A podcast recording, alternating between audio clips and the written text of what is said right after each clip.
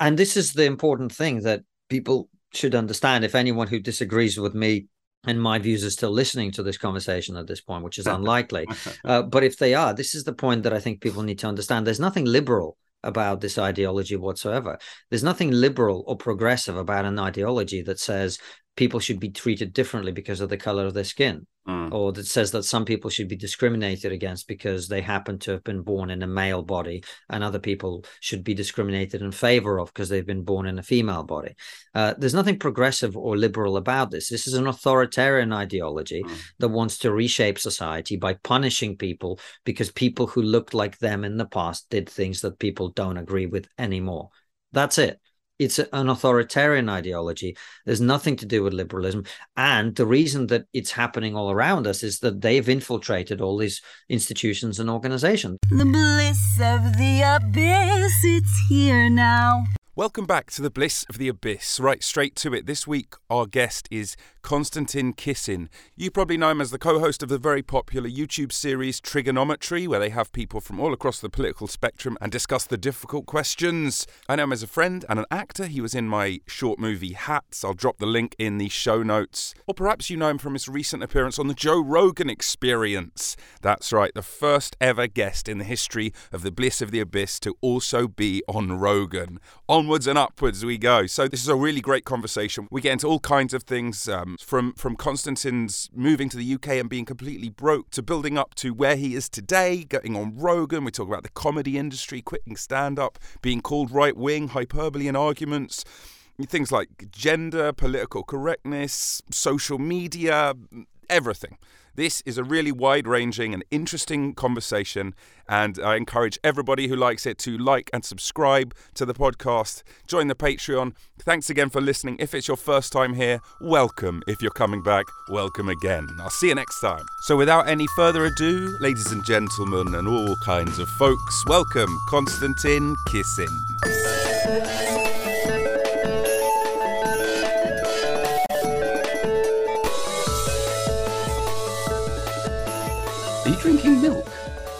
No, it's uh, it's a coffee with a lot of milk in it. Okay, right. It looks yeah. suspiciously milky. I've gone the complete opposite. Mine is totally jet black. I don't know if you can see. Right.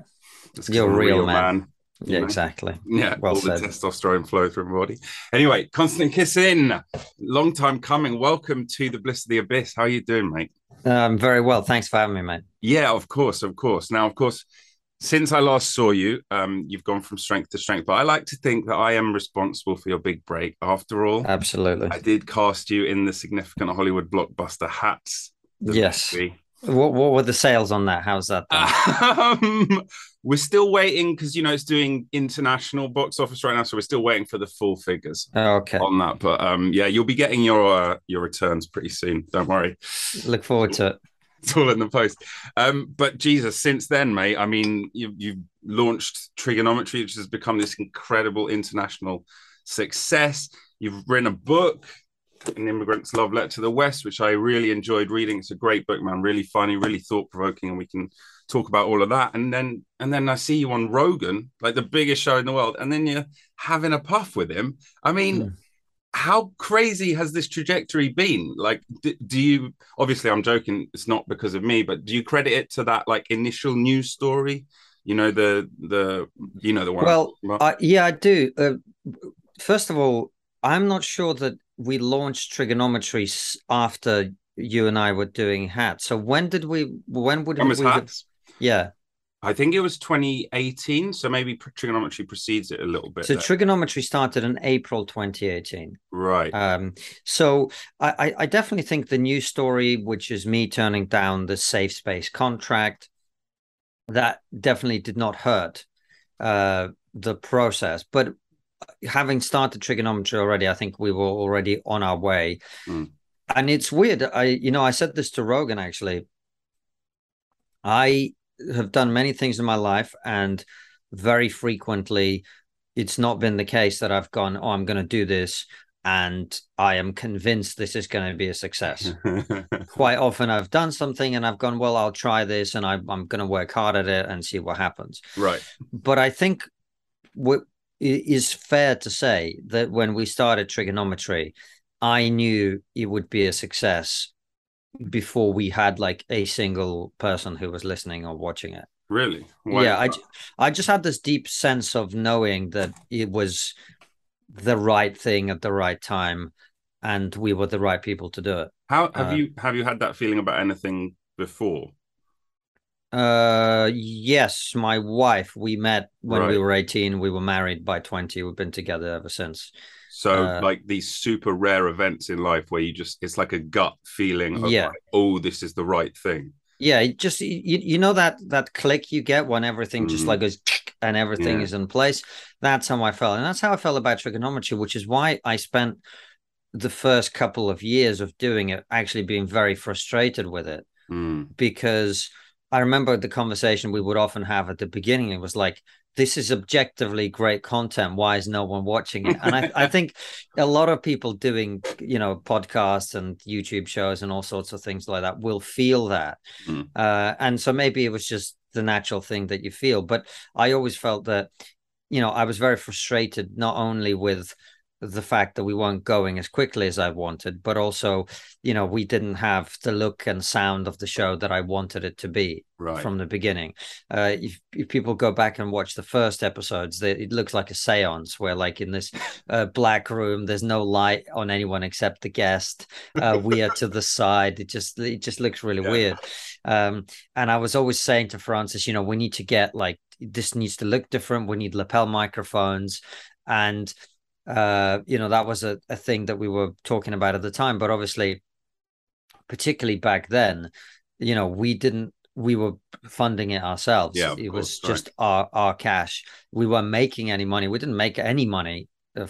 So what? Uh, let me put it like this: We did not generate any money for like a year plus of hmm. doing mm. it, maybe a year and a half, two years even, and then we didn't take any money, as in we didn't pay ourselves even like five hundred quid a month salary mm. until uh, until the pandemic. Wow. Really. So we did it off our own backs with equip as a passion project years. for like for for for two wow. plus plus years and it only became you know it's like that yogi berra quote it took me 10 years to become an overnight success right. it's like you build you build you build and then there's a bit of a breakthrough and then you build more and there's another one and and and there's been a lot of really cool moments along the way um, you know, the the the time we made it full time, um, that was huge. And actually, it was the result of having to leave the place that we were using as a studio, and we were like, well, why don't we just double down? Mm, you right. know, what? It's the pandemic. Uh, we, why don't we just take it full time and instead of putting out one interview a week why don't we do two why don't we do the live streams that we've now added which we mm. call the raw shows um you know the first time we interviewed some of the people that we both really look up to you know the first time we interviewed uh, Douglas Murray, the first time we interviewed Jordan Peterson.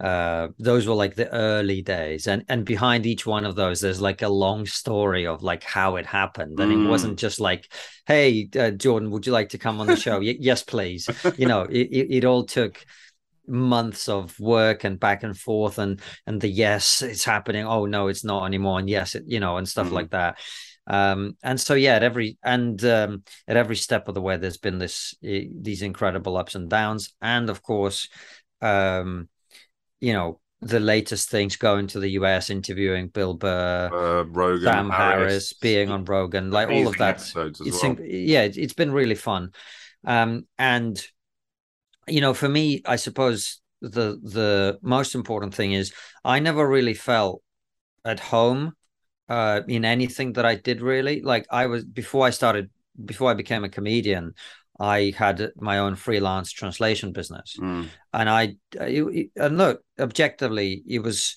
uh, successful. I was making decent money. I was one of the best people in my field in my language pair. So if you needed somebody to translate something quite complicated from Russian into English, I'd usually be one of the top three names in the world that you might look to to do that in those particular areas. Um, so I, I, I, uh, it was, it's not, it's not like I was struggling, but it but wasn't I, filling I, wasn't, passion. No, I wasn't happy doing it at all. Mm. Uh, it was a great way out for me because what happened with my uh, family i've talked about this a lot obviously is uh, my parents were very wealthy for a very short period of time. Uh, and so they sent me to boarding school and Yeah. that was the time that they had money. And by the time i got to university they no longer did. And i never finished my degree and i just needed i needed to survive basically. I needed something that would allow me to provide for me and my wife and Yeah. you know and that's how i fell into translation. Uh, but it so and after about 10 years of that i was like okay I can do this. I've ticked all the boxes. I've reached all the levels. I, I, I kind of, I think I spent too much time as a kid playing computer games because I sort of think of life as a bit of a computer game. So, like, I'd, I'd got You through all killed the final levels. boss. Yeah, I'd killed the final boss. I got, and I was just like, this is over. I need a new game. Mm. And that's partly why I started doing comedy, and I enjoyed that a lot. Uh, I enjoyed most of that a lot. Mm, What I didn't enjoy was the travel mm, which by the time the pandemic hit, I realized was absolutely killing me mm. and it was hurting my relationship with my wife, which is to me is by far the most precious thing that I have. Mm. Um, and the other thing I really didn't enjoy is other comedians because I, I I never really felt at home with other comedians. I didn't think they were interesting people by and large. They're uh, the that- best and the worst of people often, aren't they? Yes, yeah, uh, but but disproportionately to one side, in my opinion. Uh, so I made some really great friends in the comedy world that I keep in touch with to this day and really respect. And uh, you know, the fact that, for example, for me, the fact that I'm really good friends with Simon Evans, Mm. uh, to me, that's like something I really cherish because Simon is, I, I just respect the hell out of his comedy. Mm. I respect the hell out of his, you know, commentary. He's not just a comedian; he's someone who's got really, really nuanced opinions about things. It's someone I massively look up to. So, the, like people like that that I met through comedy, Andrew Doyle, who I'm like just in awe of often. Um, you know the friendship that I have with Francis as a result of doing Triggernometry, you know the you know Nico Yearwood, who's a re- like there's a Right, bunch yeah. of people I could I could go on. I don't want to you know offend anyone by uh, Yeah, yeah, doing yeah, a yeah. Really long the list. Oscars list, and if you didn't mention someone, then yeah, but there's there's a, there's a load of people, but they are a small minority of the industry, and there are a lot of people who are very close-minded, um, and very superficial as well. So I that that was something I really didn't uh enjoy as much. I didn't. I never hung around uh at comedy shows after I was done, Mm. uh, other than to do a bit of networking, which is a Mm. really sad thing to have to do, basically. Yeah, it's uh, the vagaries of every business, though, isn't it? I mean, it's the same Yeah. translation. I'm sure you know, you, like you said, you know the top three. Well, then you probably know the top three, and you're probably Mm. in conversation with them about the jobs that are coming up and stuff like that. It's, it's the nature of it, but yeah, but, But what I mean is, I wasn't excited. Uh, I was right. not excited to be in that space. I'm excited to be in the space I'm now. And look, I'm not having a go at anyone. People are the way that they are, and they are the way that they are because of their life experiences, Mm. because of their genetics, and because of what they went through and the industry that they're in, and blah Mm. blah blah blah blah blah. So I'm not saying they're all bad people. It just wasn't my group of people that I wanted to hang around with. it wasn't your tribe. So to me, doing Triggernometry most of all is just such a relief because I'm now surrounded by people that I I love being in Mm. conversation with. You know, um, And it's so- such a broad range of people that you have on because you still have comedians on as well. Mm, and those are those are really fun chats because you can be silly with them, but you also have some very very serious people on. Like the the Ita- the Italian restaurant episode was like mm, really kind of shocking to me actually, um, and and then you have sort of like the Seann Walsh episode where it's just you're just laughing, even though he's got a tragic story to say. He's just Mm. very funny, naturally off the cuff, and it just rolls and rolls and rolls. And I think having both those skill sets is really interesting. mm. And I said like tribe earlier, but it's such a weird one because you have such a broad church on there. It's from all sides of of the spectrum.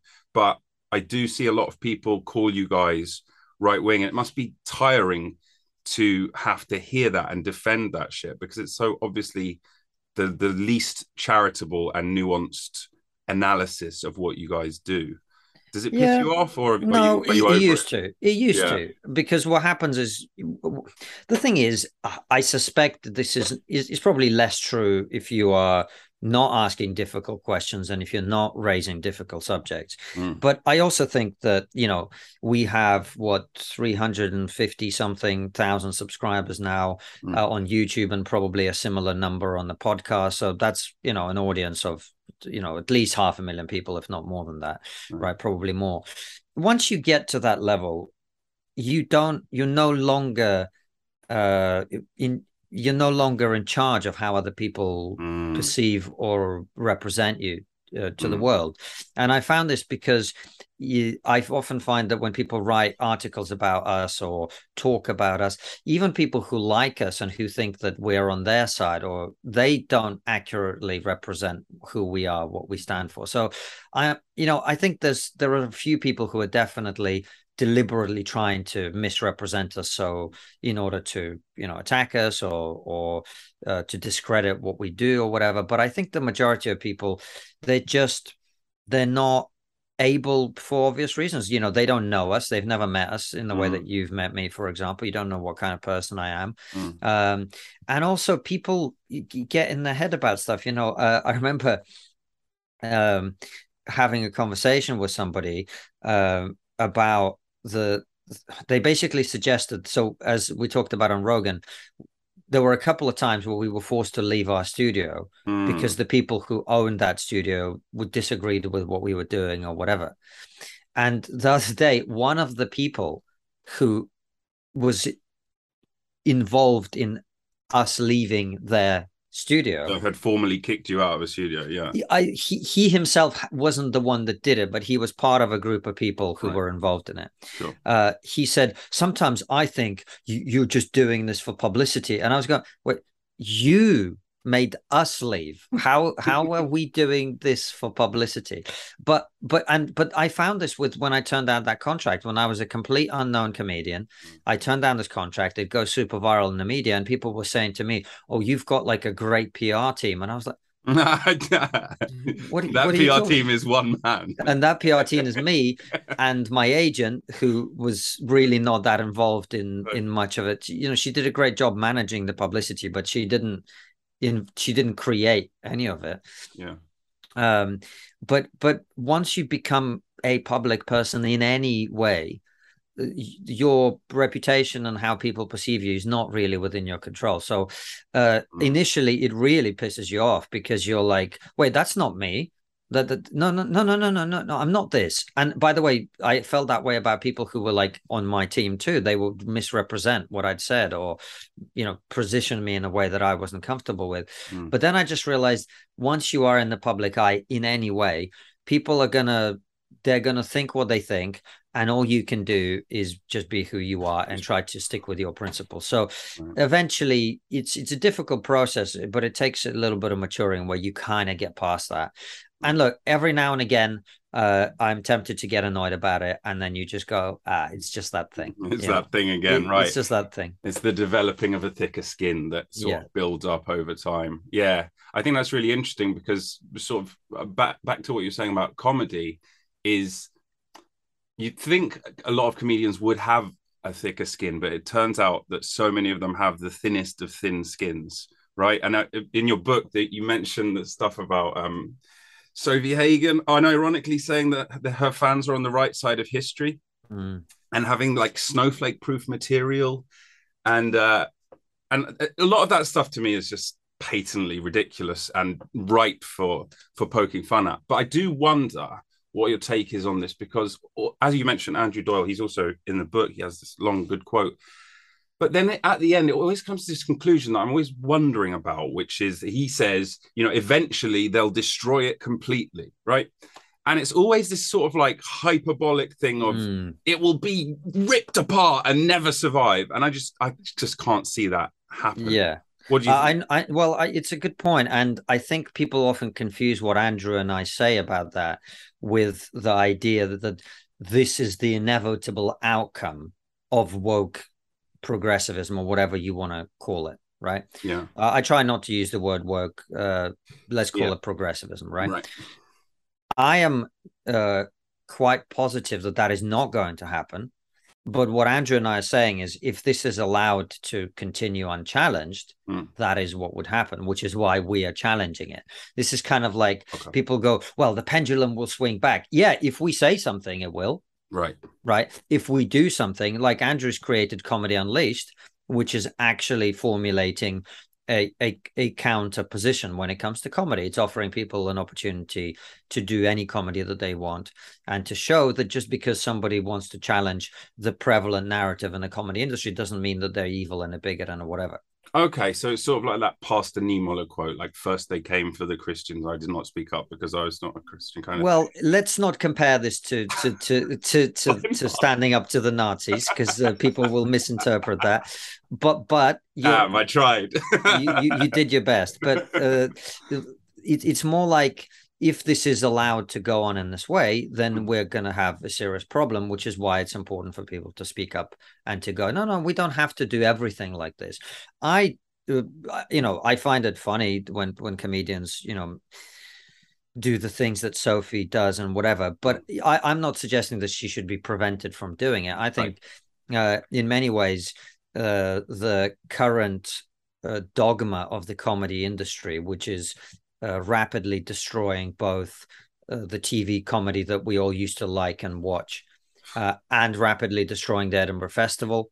Um, w- you know, I I know, for example, we just interviewed Tom Stade, Mhm. uh, the the brilliant Canadian comic who, who's operating in the UK, and he he's just come back from the Edinburgh Festival, and he was saying basically the cancellation of Jerry Sadowitz's show oh, yeah. uh, essentially in, there are a lot of people saying it killed the festival permanently because it's basically overt censorship of comedians material yeah, Um, yeah, yeah, and yeah, yeah. how a festival called the fringe Right. is going to maintain that that narrative once it's uh, it's doing that is difficult to see so i i think that's happening uh, do I think that's a good or bad thing? Well, at this point, I'm kind of tempted to say it's actually quite a good thing because the industry was becoming very stale. Uh, and it's forced people like me, it's forced people like Francis, it's for- forced people like Leo Kearse and Nico Yearwood and Darius and, and the guys who do GB News now. It forced them to look elsewhere and not to operate within the confines of that industry and create stuff that, as you can see, people actually want to watch, right? Uh, Triggernometry has a huge audience. It has, you know, we had a comedian on called Freddie Quinn, who most people wouldn't know, but I don't think he agrees with us on a lot of things. But he did say, I would much rather have 40,000 YouTube subscribers than do live at the Apollo. Mm. And if you remember, uh, you know, within my lifetime, one appearance on live at the Apollo and then you're grandfathered into the system forever. Yeah. yeah you Yeah. you you you you would make a career of that Yeah. it's probably the you know mock the week's been cancelled Yeah. the mash report which i used to write for by the way Mm. has been cancelled uh well not renewed rather both of those and uh, i'm pretty sure that's going to happen with live at the apollo as well Right. so they are destroying the industry from the inside and i was trying to warn people that this was happening they thought that the reason I wanted to warn them about this is I'm evil and right wing and whatever. Well, fine. Now they're the ones that are going to have to lie in the bed that they made while I am enjoying my life on the internet.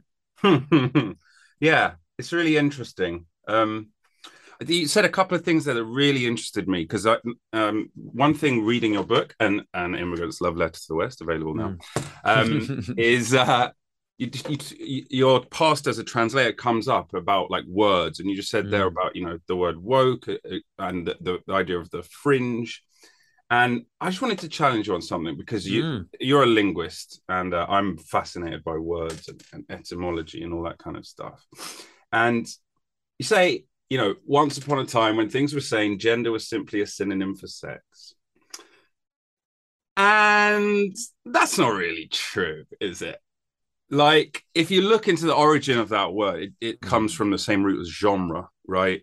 And it came from like genus. And like you make a point of like words they're trying to ch- activists are trying to change the meaning of our words. And Mhm. i i agree with you. Yes they are.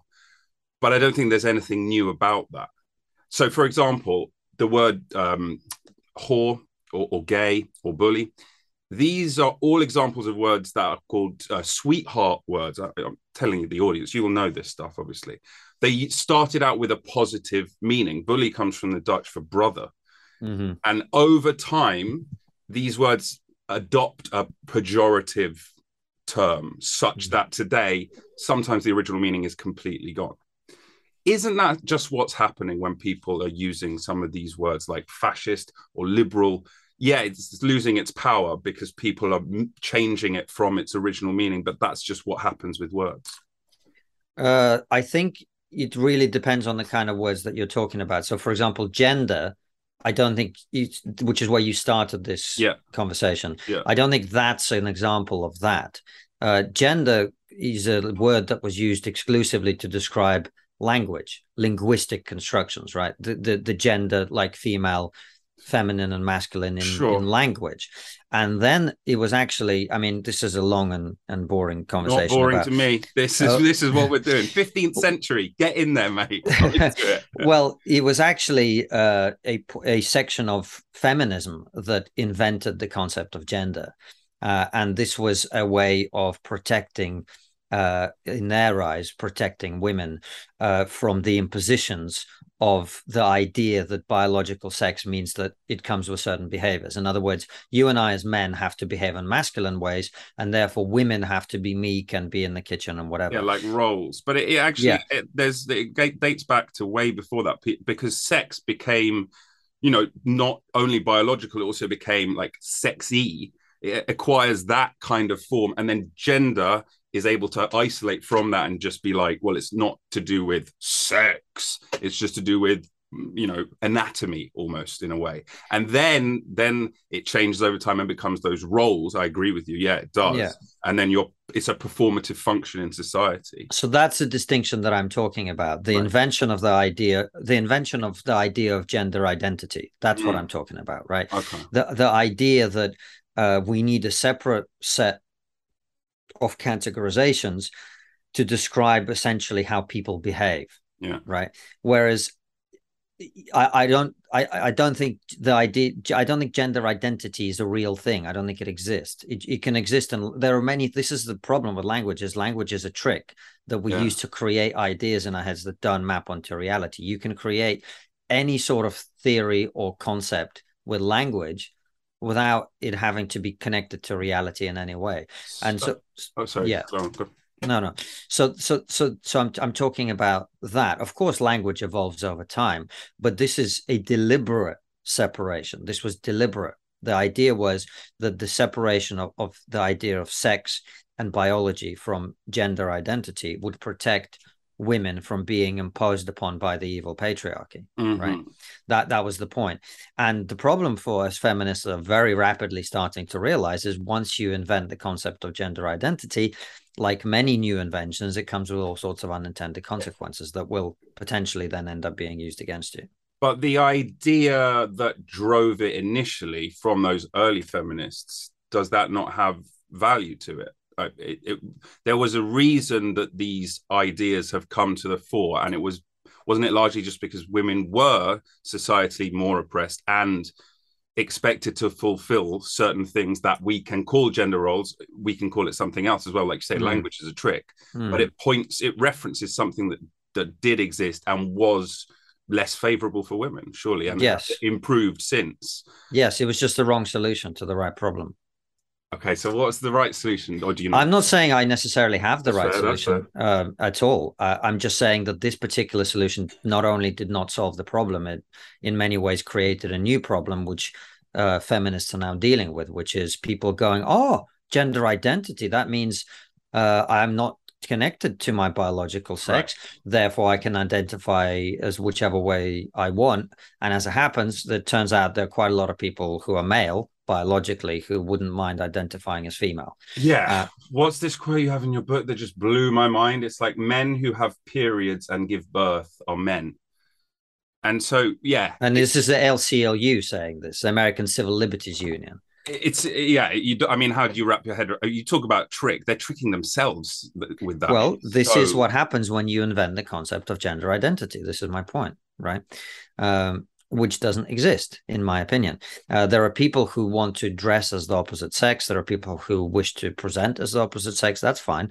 Uh, that does not mean that they are that opposite sex. And there is no such thing as gender identity for them to identify into. Okay. They're not male and they're not female if they are identi- They are the sex that they were born and they choose to behave in a different way, right? That's perfectly normal. It's existed for thousands of years. Yeah. Um, those people shouldn't be discriminated against or mistreated or treated badly in any way unless they are uh, in a position where they're infringing upon the rights of other people. Right. Uh, for example, uh, someone with a penis in a female prison, whatever their gender identity is, yeah. does not belong there. Right. So th- th- that's kind of what I was getting at by talking about the separation and the divorce of those uh, two concepts. Yeah. And uh, I think that's probably fair, and uh, like it's sort of, I guess, related to that, you know, the Carlin bit about words, you know, uh, shell shock, PTSD, that whole thing, the sanitizing language. I know you say he's like your favorite comedian, which yeah, great, mm. amazing, right?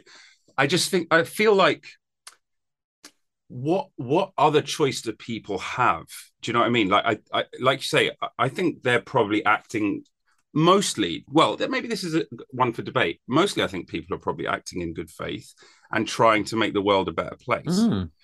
And oh, oh, those are the worst people. Do you oh, not think I, you're I, one of those? Of course, I am. Of course, I am. you're one of the worst. Yeah, yeah, of course. Those are the worst people the, the worst people are the most dangerous people are uh, are the people who think they are going to improve the world and who don't recognize their own limitations. Right. And they believe that their good intentions entitle them uh, to tell other people how to behave or to punish people for not behaving the way that they think. That's yeah. the difference between me and those. I am unquestionably one of the people who's what in Russian we call pasanari, so someone who's passionately concerned with the fate of the, the the society in which they live. Right. Yeah.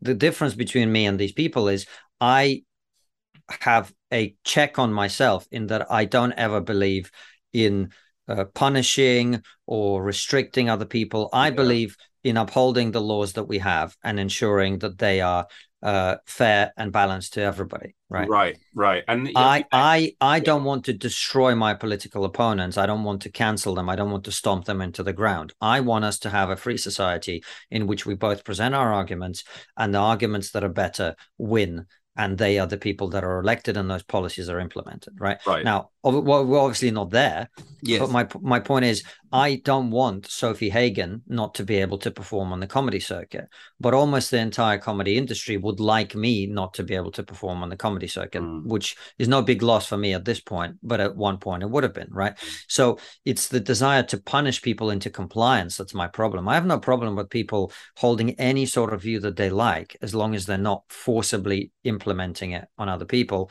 and as long as they're not breaking the law and they're not not infringing on the rights of others. Right. And this kind of comes from one of the really interesting things I learned from your book is the origin of the term political correctness. This mm. sounds like it's in the same kind of territory, right? Which was invented in Soviet Russia to uh, describe the opinion that you are meant to have and it will be enforced upon you if you don't have it and the punishments will be great. Yeah and, and that's one facet of it but the i guess the example what i'm really talking about is there's one of my favorite russian uh, sci-fi writers were these two brothers called the strugatsky brothers. Uh, they are the people who wrote they the one of the short stories they wrote was picnic by the roadside.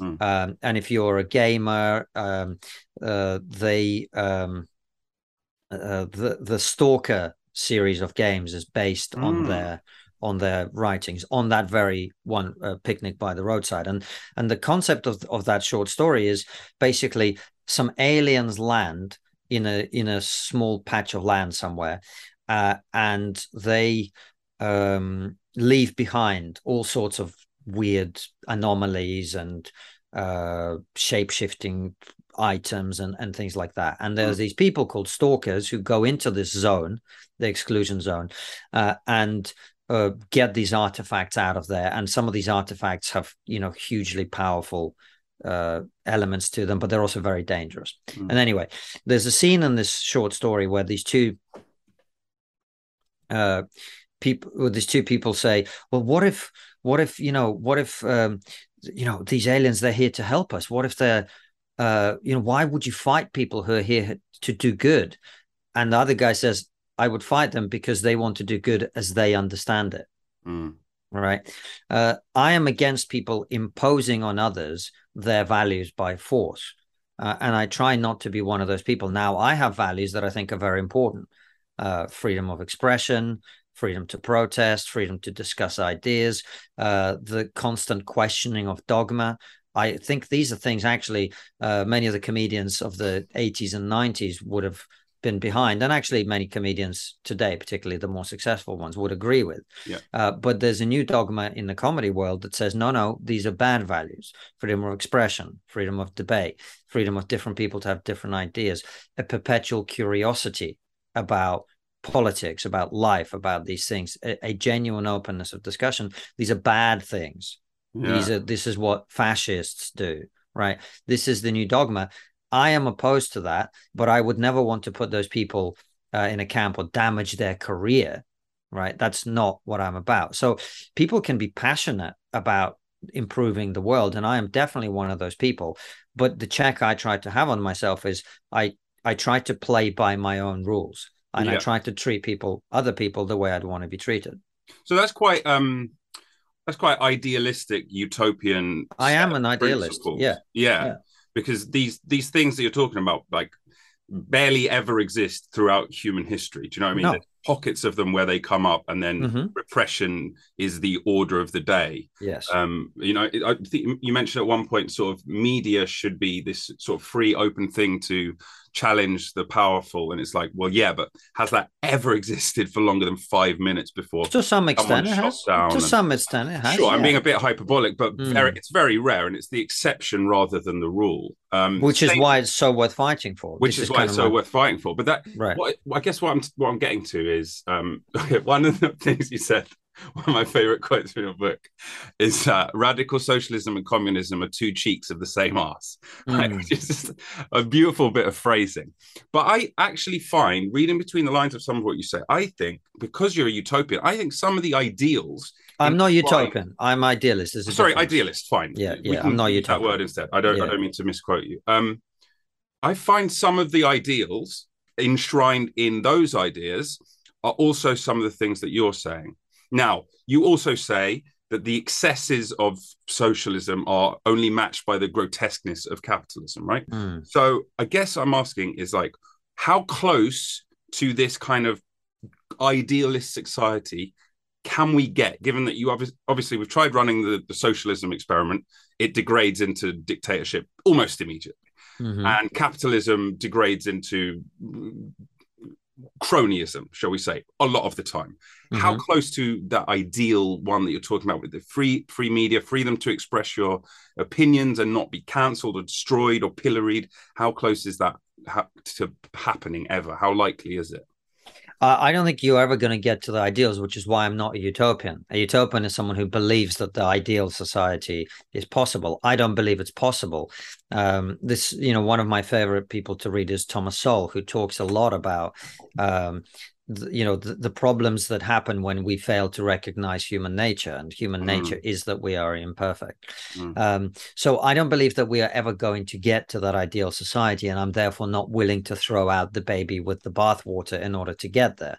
What I am saying though is we we have some very good ideas for how to be as close to a good society as we possibly can be, Mm. and we're currently in some areas moving away from that. We are moving away from the idea that the best society is a free society. No, now we are concerned with safety. Mm. Uh, and well, and we've redefined that word to mean something it never used to mean. Of course, safety used to mean the absence of physical violence. Now it means that no one challenges your opinion.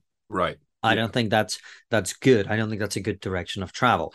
I don't think uh, the restricting what comedians can and can't joke about Mm. is a move in the right direction. I don't think uh, narrowing the, the what people call the Overton window, the range of ideas that can be discussed in public without you being punished. I don't think that's a good idea. I don't think it's a good idea to call people who vote a different way to you in the referendum fascists and Nazis because those words have an actual meaning. Yeah. And if you erode the nature of those words, then what happens is people who are actual fascists and actual Nazis now have a defense and they go, well, look at those guys. Those centrist guys at Triggernometry are getting called right wing and Nazis and evil. Mm. So we are not Nazis either. And we've had a situation. There was a period uh, about a year and a half ago when we were being trolled by actual Nazis who were very upset that a Jewish guy from Russia and what they call Francis the Fat Jew, even though he's not Jewish, yes. um, uh, these two Jews in inverted commas were Right. doing this show that we're exploring some of these uh, more difficult conversations, but not doing it from the way they would have wanted, right? So we were having the conversation about uh, should the country have open borders or do we need, for example, to have immigration controls? We were interviewing people who were pro Brexit, uh, but we were doing it from our position as two people in the center. These Nazis hated us, but when we said these guys are Nazis, ignore them, there were a lot of people go, well, everyone gets called a Nazi now. right. And that's because you've eroded the meaning of the words. So all of these trends are not moving us in a better direction. So I am not suggesting that we should pursue a utopia. And I'm certainly not suggesting that we pursue it by any means. All I'm saying is, you know, the culture can move in this direction or in that direction. I don't think we're currently moving in the right direction. And I think we need to reorientate ourselves back to remember what are actually the values that made the West what it is now, which is the most powerful, the most prosperous, uh, the most successful societies in the history of the world. Mm, right. I guess what interests me about the, this is something that I, I see people say quite a lot about, like, um, and you mentioned in your book as well, sort of like the idea of the the West or or of Europe or something like this. It's that's again that's a bit of a language trick though, isn't it? Like what do what even using the term West doesn't make sense because we're yeah, it's the best criticism of the book. I've said this in many interviews. It's the best criticism of the book is the title. Uh, it, calling it an immigrant's love letter to the West right. is a bit of a marketing trick because what it really Okay. should be called is an immigrant's le- love letter to the Anglosphere, which is what I'm actually talking about. So the ideals of classical liberalism, basically. To some extent. I, I- don't know that classical liberalism alone is the answer. I mean, as you can probably see in the book, I talk a lot about uh, had the housing crisis Yeah. and and uh, the problem of inequality. Yeah. I I am you know I'm not one of these people who thinks that because I lived through communism and radical socialism, no form of so- social intervention in in in the market is valid or valuable. I Mm. do think we've got to look after people who can't look after themselves. Mm. And we've got to make sure that the crony capitalism that you mentioned earlier is not allowed to overwhelm the system to the point where we have a situation now where young people you know, people. I talk to conservative people about this all the time. They're like, "Oh yeah, young people got to start having kids." Well, if they can't, yeah. if they can't buy a house or a flat to live in, how are they? How are you expecting these people to be conservative? I've just, uh, my wife and I had a baby four months ago. Oh yeah, congratulations. Yeah. Thank you so much. And it's it's one of the things that unquestionably grounds you a lot more in reality because Mm. whatever theories you had about how you were going to do things or how things were going to work out or whatever, when they clash with the reality of there's a baby and it's screaming and whatever thoughts you had about the way you're supposed to do this actually you got to find what works.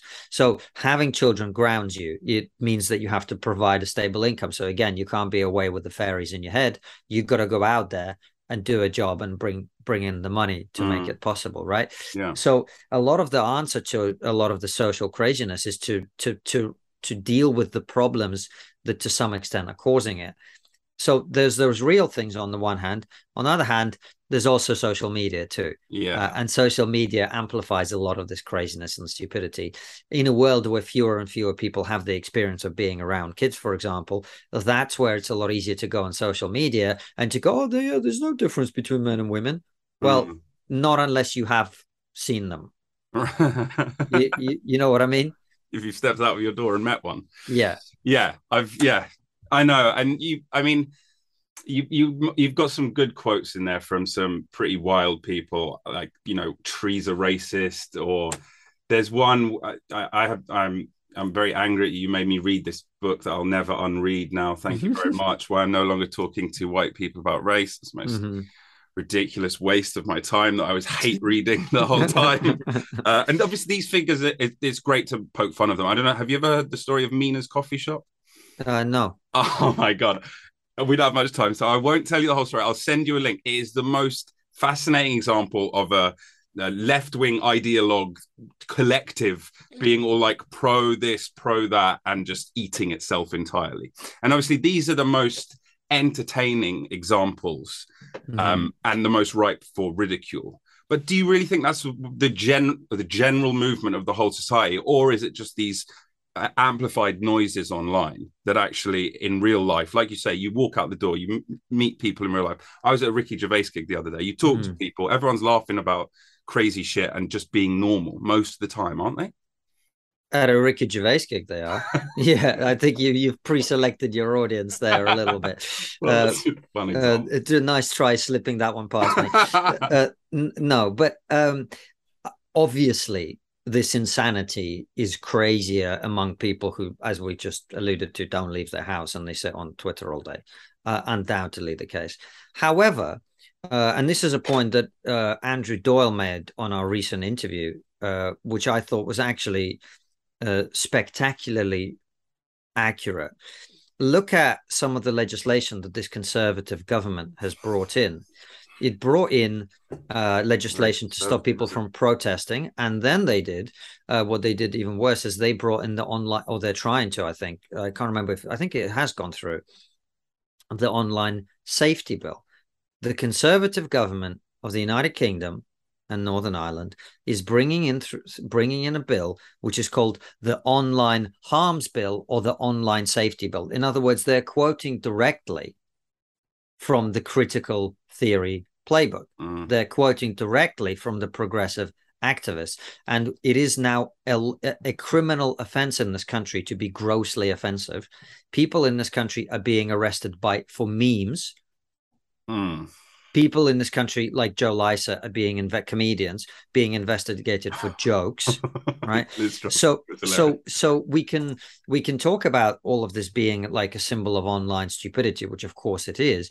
But unfortunately some of the people who are stupid online are also stupid in real life and they take their stupidity from their university campuses into the real world when eventually they they become responsible for writing our laws and enforcing them.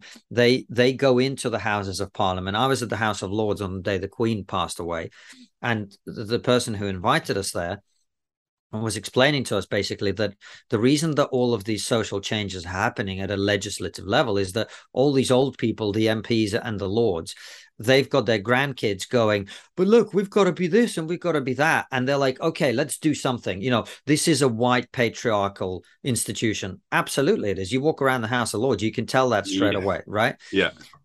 that we've got to do something so what do we do let's get one of these extremists in to explain to us why we're all racist.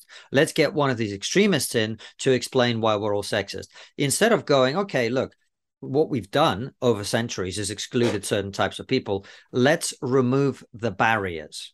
Remove the barriers. Not not not blame ourselves for centuries of oppression. Just remove the barriers and let people compete on a level footing. And if you do that, you're not going to have a problem getting women. This is one of the reasons I'm not a fan of the Conservative Party, particularly in its current incarnation. Yeah. But this is one of the reasons the Conservatives actually are able to get a lot of quote unquote diversity because they just remove the barriers of people's way and they go, we don't care what your skin color is or your sex is, as long as you do the job, right? You don't need these diversity initiatives in anything like the way that the other side of the political spectrum thinks you do. But Konstantin, eh, two things, right? It's like one, all of this uh, legislation is being passed by quote unquote right wingers, right? And you, uh, Yeah. but but you're saying it comes from a radical progressive left mindset. It does. So what what is going on there, I suppose? And then part two is like sometimes don't we have to be ahead of the tr- like if you think about civil rights, right? So giving people the right to vote who didn't have it before, Mm. or, or Jewish issues like me and you are both Jews, right? It's like certain professions that they weren't allowed to be in, Mhm. and then you know over time someone changes things. Don't you sometimes have to be ahead of things in order for these things to happen? And it, was there pro-Jewish discrimination? anti-Jewish discrimination. No, no. Was there pro-Jewish discrimination? That's what I'm asking you. Did we say uh, Gentiles must be excluded in order that more Jews are included in these professions? Did we Um, say we've got to have a minimum of 10% Jews or 3% Jews or 1% Jews or 0.0001% Jews, which is about what we are of the total global Yeah. population, right? in the world. We didn't say any of that. No. We said, stop killing us, stop discriminating against us, stop treating us as second class citizens. That's all. That's what the Civil Rights Act in America and the civil rights movement was about. It was saying, let me be treated on the content of my character. In right. other words, let me be treated like everybody else. Is that what's happening? Is that your experience of how comedy lineups are booked at the moment? No. Is, is that how they're booked on the basis of if you're good enough, you're going to be in this? No, they're booked on the basis. Of legislation is either. It's it's deeply authoritarian. Well, exactly. But how's so, it coming from the progressive left? That's what confuses me. It, it's coming from the progressive left because they're the people that are clamoring for it, and then the people in the House of Commons and in the House of Lords listen to their 18 year old granddaughter who's banging on about it and go, "Oh, we, well, it's true. We are. We have been very white and we have been exclusively male for centuries. We've got to do something.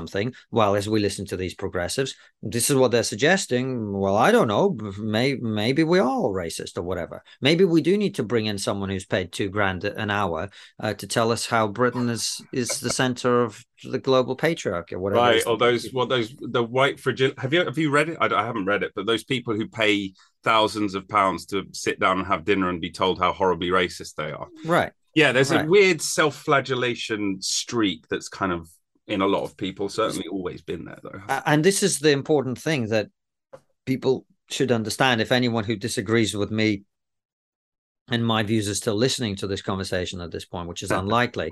uh, but if they are, this is the point that I think people need to understand. There's nothing liberal about this ideology whatsoever. There's nothing liberal or progressive about an ideology that says people should be treated differently because of the color of their skin. Mm. or that says that some people should be discriminated against because they happen to have been born in a male body and other people should be discriminated in favor of because they've been born in a female body.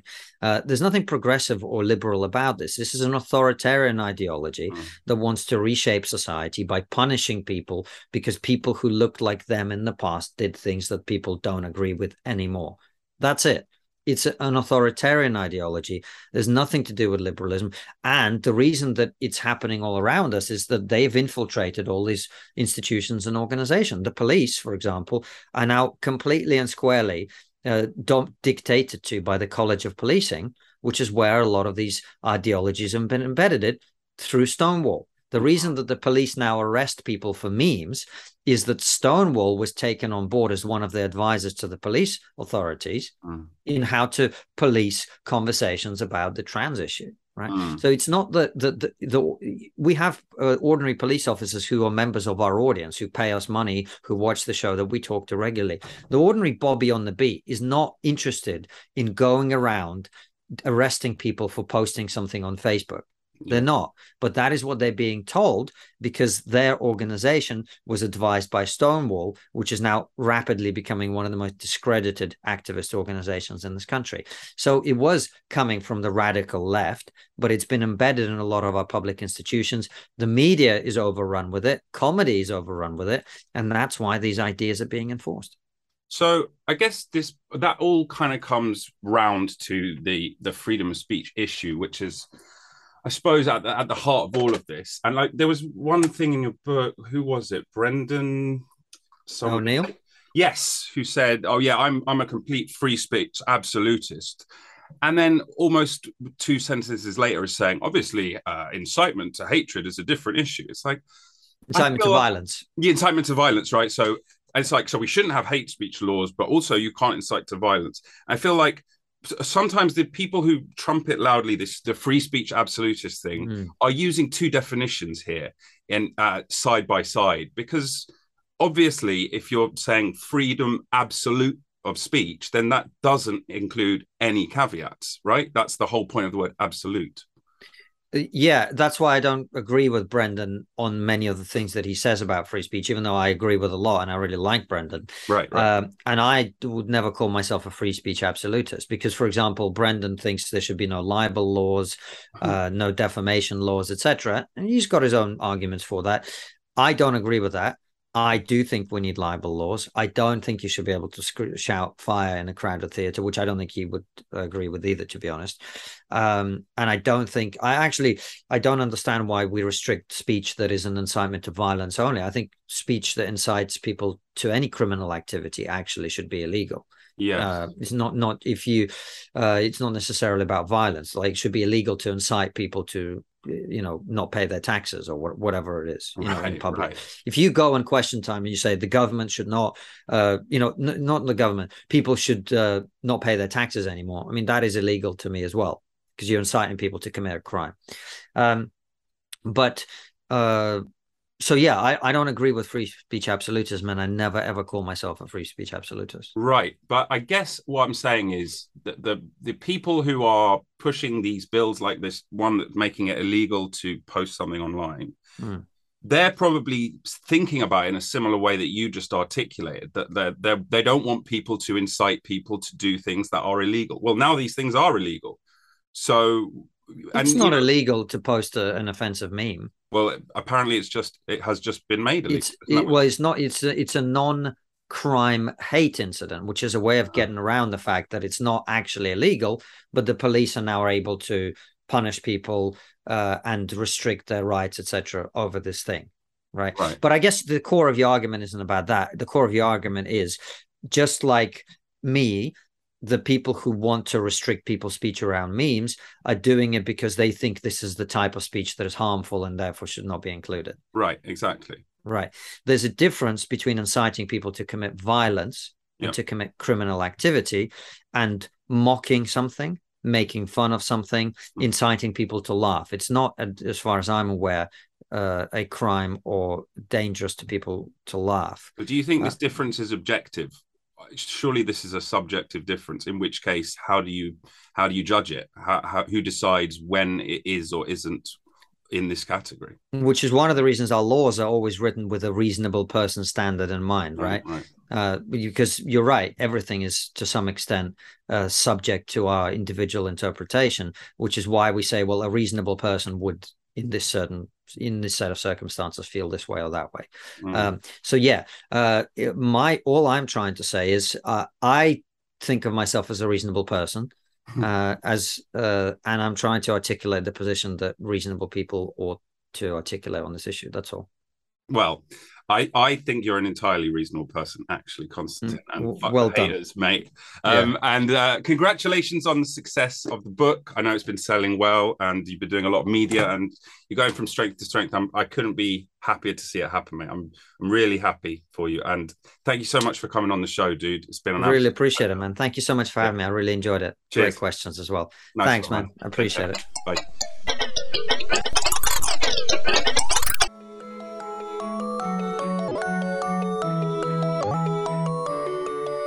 Thanks for listening to the show. If you've enjoyed it, please give us five stars and consider becoming a subscriber and maybe even supporting us on Patreon. Really, really, really helps me continue making this show. Uh, if you haven't enjoyed it, then you can fuck off. Many, many thanks to Nils Hennis Steer for the amazing music and to Dave Fox for the cool artwork. Please keep coming back every week for more Bliss of the Abyss.